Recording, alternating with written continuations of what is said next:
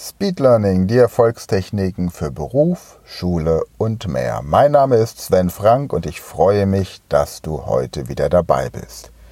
In den letzten Podcast-Folgen haben wir uns mit verschiedenen Techniken effektiver Rhetorik beschäftigt. Und damit wir uns die auch ganz nach Speed Learning Manier gut merken können, haben wir sie an der Körperliste verknüpft. Das heißt, mit den Füßen haben wir verknüpft, dass wir die ersten drei Minuten bei einem Gespräch oder einem Vortrag auf der Stelle stehen sollten. Die Knie waren verknüpft mit Steh selbstsicher und sorge dafür, dass du stabile Knie hast. Die Oberschenkel verknüpfen wir mit Bring Bewegung in deinen Vortrag.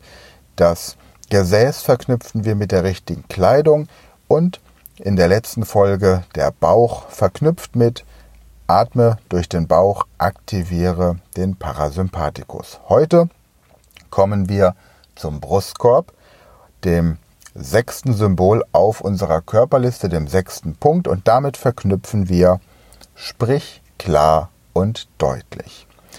Immer wieder erlebe ich in Situationen, in denen Klienten von mir zum Sprachtraining kommen, dass sie meine Räume betreten, mich begrüßen, selbstbewusst und mit einer Dynamik, die ihresgleichen sucht. Und sobald wir uns dann in der Zielsprache, die sie lernen möchten, in der Fremdsprache beginnen zu unterhalten und sie Texte lesen sollen, da fangen sie so an zu man kriegt die Zähne nicht mehr auseinander und versteht überhaupt nicht, was sie sagen wollen. Das klingt dann so ein bisschen wie nach einem Glas zu viel.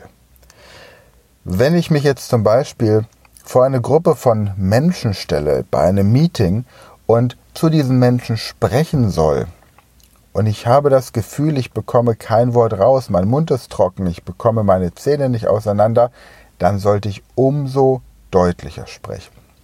Und auch hier gilt, wenn du langsam, klar und deutlich sprichst, dann hat dein Gesprächspartner den Eindruck, dass das, was du jetzt sagen möchtest, extrem wichtig und vor allem wahr ist.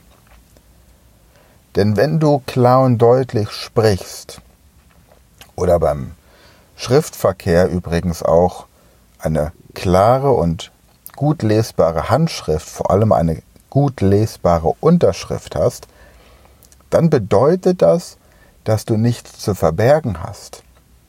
Du möchtest, dass dein Gegenüber versteht, was du zu sagen hast. Und du bist selbstbewusst genug, das so zu tun, dass jeder mitbekommt, worum es geht. Stell dir vor, du unterhältst dich mit einem Investor, den du für dein Business überzeugen möchtest. Du möchtest ihn als Partner gewinnen, um dein Business auf die nächste Schiene zu kriegen. Jetzt kommst du zu diesem Menschen und sagst, ich habe ein gigantisches Produkt. Mit diesem Produkt können wir Marktführer werden innerhalb kürzester Zeit.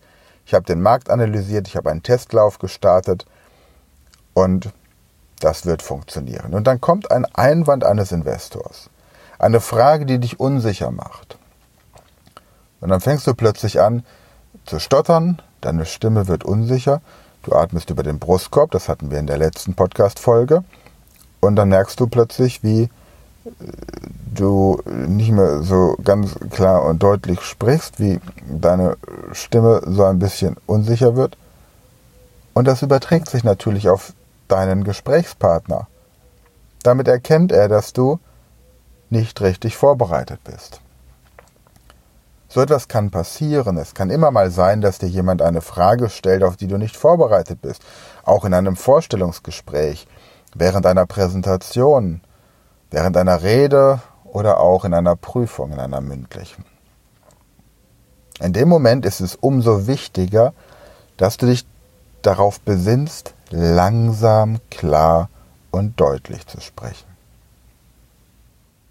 Dann stell dir vor, der Investor fragt dich, führe mich doch mal durch die Zahlen. Und du bist null vorbereitet, was im Übrigen ziemlich dämlich wäre, wenn du dich mit einem Investor triffst. Aber gut, gehen wir davon aus, es wäre so. Du warst ein bisschen mutiger als klüger und hast den Termin vereinbart. Warst einfach nur froh, dass du überhaupt irgendjemanden hast, der sich mit dir unterhalten möchte und gehst da voller Mut und mit wenig Vorbereitung in dieses Gespräch. Und jetzt kommt die Frage oder die Bitte, führen Sie mich mal durch die Zahlen, wie man das immer so schön hört. Dann sagst du, das ist ein wichtiger Punkt. Und weil die Zahlen so wichtig sind, möchte ich, wenn wir uns heute bei diesem Gespräch darauf einigen, dass wir den nächsten Schritt gehen möchten, nämlich über die Marktanalyse und das Produkt hinaus konkrete Zahlen anzugucken, dass wir uns bei meinem Steuerberater treffen, mit dem ich gemeinsam die Zahlen und den Businessplan erstellt habe.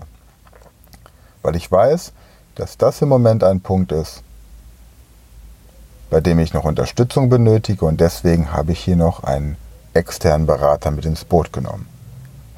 Diesen Schritt möchte ich mit Ihnen zuerst gehen, wenn wir uns beide einig sind, dass wir bereit sind für den nächsten Schritt. Bei einem Vorstellungsgespräch wechselt der Gesprächspartner plötzlich die Sprache. Im Anforderungsprofil stand drin, Englisch, Französisch und Spanisch wird fließend vorausgesetzt. Und du denkst, okay, ich kann Spanisch kochen, ich liebe Frankreich und Englisch hatte ich in der Schule. Plötzlich wechselt die Sprache im Vorstellungsgespräch und du bist wie vor den Kopf gestoßen. In diesem Moment ist es wichtig, dass du wenigstens einen Mauersatz vorbereitet hast.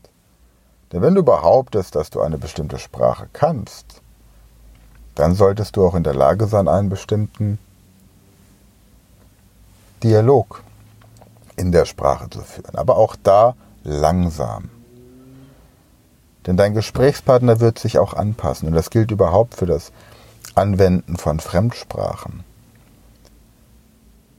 Du wirst von einem Geschäftspartner in den USA empfangen, als du am Flughafen in Los Angeles oder New York ankommst. Und er fragt dich, hey, are you glad to be here? Und du verstehst kein Wort. Und du fragst nach und es kommt, Yeah, are you glad to be here? Und es dauert ein bisschen, bis du aus dem Slang dieser Person heraushören kannst, dass er wissen möchte, ob du fröhlich bist, also ob du froh bist, hier zu sein. Are you glad to be here? Aber in dem Moment brauchst du einen Mauersatz, der zum Beispiel lauten könnte, Well, sir, I need some time to activate my English. Please repeat what you've just said. Und dein Gegenüber wird sich anpassen. Allerdings nur dann, wenn ihr auf einer Ebene seid. Oder diese Person dir ein bisschen unterstellt ist. Hast du jemanden, der in der Hierarchie über dir steht, kann es sein, dass er trotzdem in diesem Tempo weiterspricht. Da ist es umso wichtiger, konsequent, ruhig, klar und deutlich zu sprechen. Weil du signalisierst, egal was du hierarchisch übergeordneter tust, ich lasse mich davon emotional nicht beeindrucken. Ich lasse mich nicht mitreißen, ich bleibe meinem Prinzip treu. Bei einem Meeting genau das Gleiche. Da ist eine Gruppe von Menschen, die sind gekommen, um zu hören und zu verstehen vor allem, was du ihnen zu sagen hast. Also sorge dafür, dass du klar und deutlich sprechen kannst.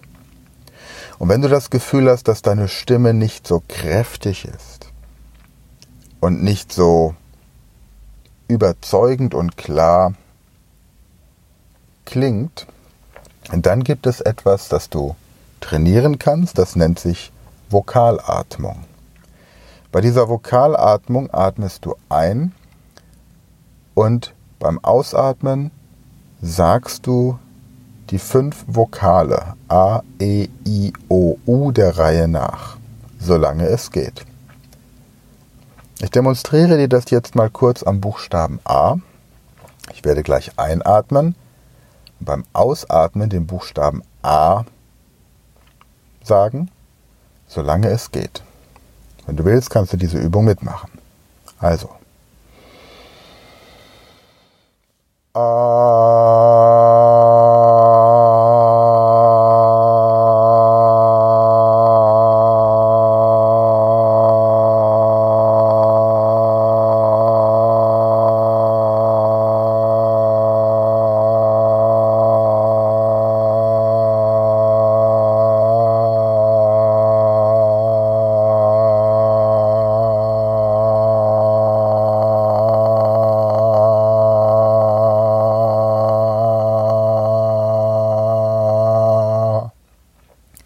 Und im Anschluss kommt dann der Buchstabe E, I, O und U. Und du wirst feststellen, dass jeder Vokal in einer anderen, an einer anderen Stelle deines Brustkorbs, deines Oberkörpers Vibrationen hervorruft. Dadurch wird das Gewebe gelockert und du fängst dann an, lockerer und leichter zu sprechen.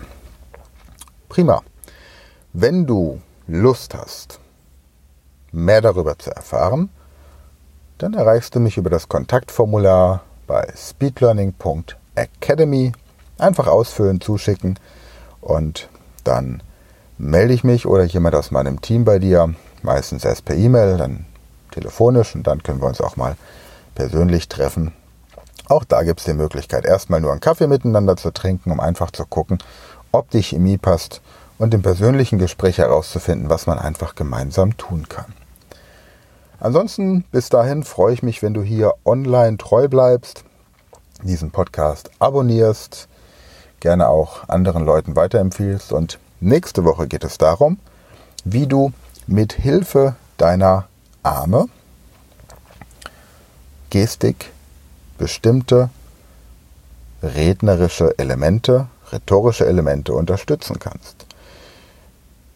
In der nächsten Podcast-Folge haben wir die Schultern verankert mit Nutze die Gestik, um eine Rede interessanter und abwechslungsreicher zu gestalten. Ich bedanke mich für heute fürs Zuhören, finde es immer wieder toll, wenn du dabei bist und freue mich darauf, wenn wir uns demnächst in der Realität persönlich kennenlernen. Bis dahin, gute Zeit und liebe Grüße.